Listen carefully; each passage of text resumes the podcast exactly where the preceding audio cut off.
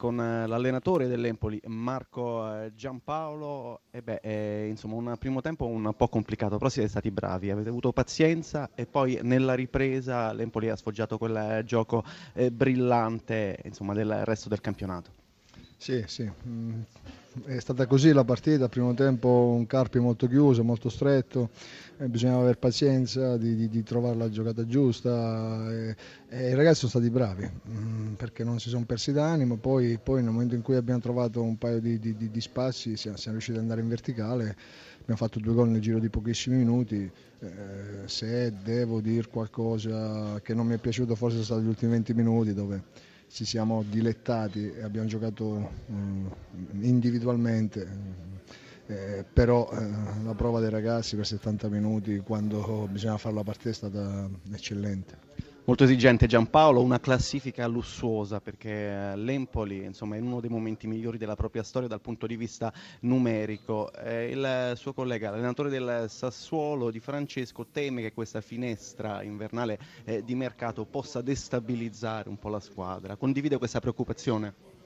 Beh, eh, ritengo che la finestra sia lunghissima, eh, questa è la mia preoccupazione perché poi si parlerà di calciomercato per un mese intero e anche sotto le festività di Natale, quindi questo non, non è che mi piace molto, però eh, il club sa cosa deve fare, l'Empoli ha le idee chiare, eh, bisogna arrivare a giugno con, con questo gruppo eh, e, poi, e poi a giugno si faranno discorsi diversi. Lo studio per Giampaolo. Buonasera Giampaolo e complimenti per questa Empoli che oggi ha ottenuto la sua terza vittoria consecutiva, quarto risultato utile consecutivo. Non può essere un caso, direi che la sintonia tra lei e la squadra funziona. Io mi, mi auguro che possa continuare. Eh, sì, il difficile comunque per una squadra di provincia è vincere tre partite in Serie A consecutive. Quello è sicuramente difficile. Eh, I ragazzi sono stati bravi eh, che hanno portato in cascina 9 punti, che non sono pochi, e, e bisogna come dire, mm, fare quest'ultima partita sabato a Bologna e, e, e poi tireremo un po' il fiato. Sentiamo anche Filippo Grassia.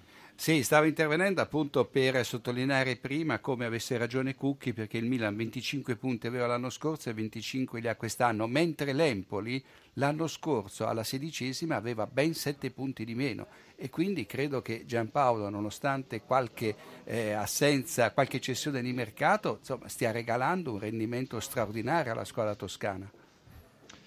Eh, I numeri ad oggi dicono questo, ma sono, sono, comunque risultati parziali e poi devo dire che, che, che, la società è stata brava a trovare i sostituti di coloro che sono andati via, sono approdati in squadre importanti di, di, di primissima fascia. E, è perché qui è un cantiere aperto, perché qui ne costruiscono dei calciatori per poi lanciarli. Eh, comunque era un bel rischio eh, andare al posto di Sarri. Eh?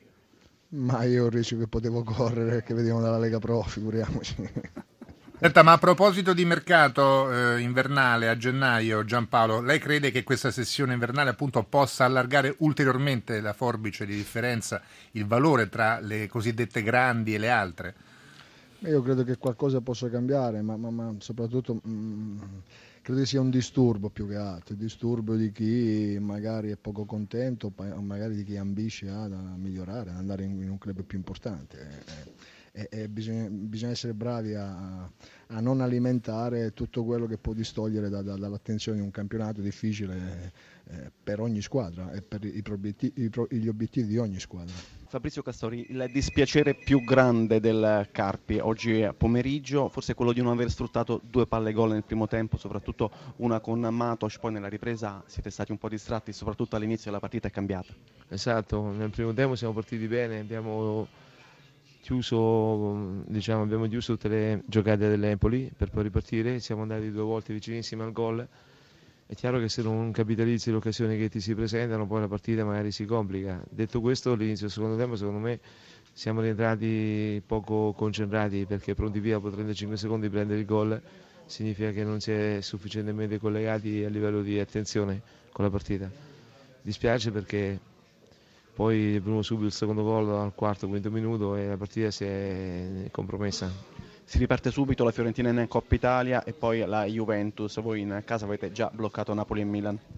Adesso noi ci dobbiamo preparare bene per questo duplice impegno dobbiamo assorbire questa sconfitta che diciamo ecco ci dispiace perché eravamo in un buon momento e pensavamo di fare il risultato anche oggi, così non è stato, però non ci dobbiamo demoralizzare, sappiamo che la nostra strada è in salita e non dobbiamo assolutamente perdere fiducia.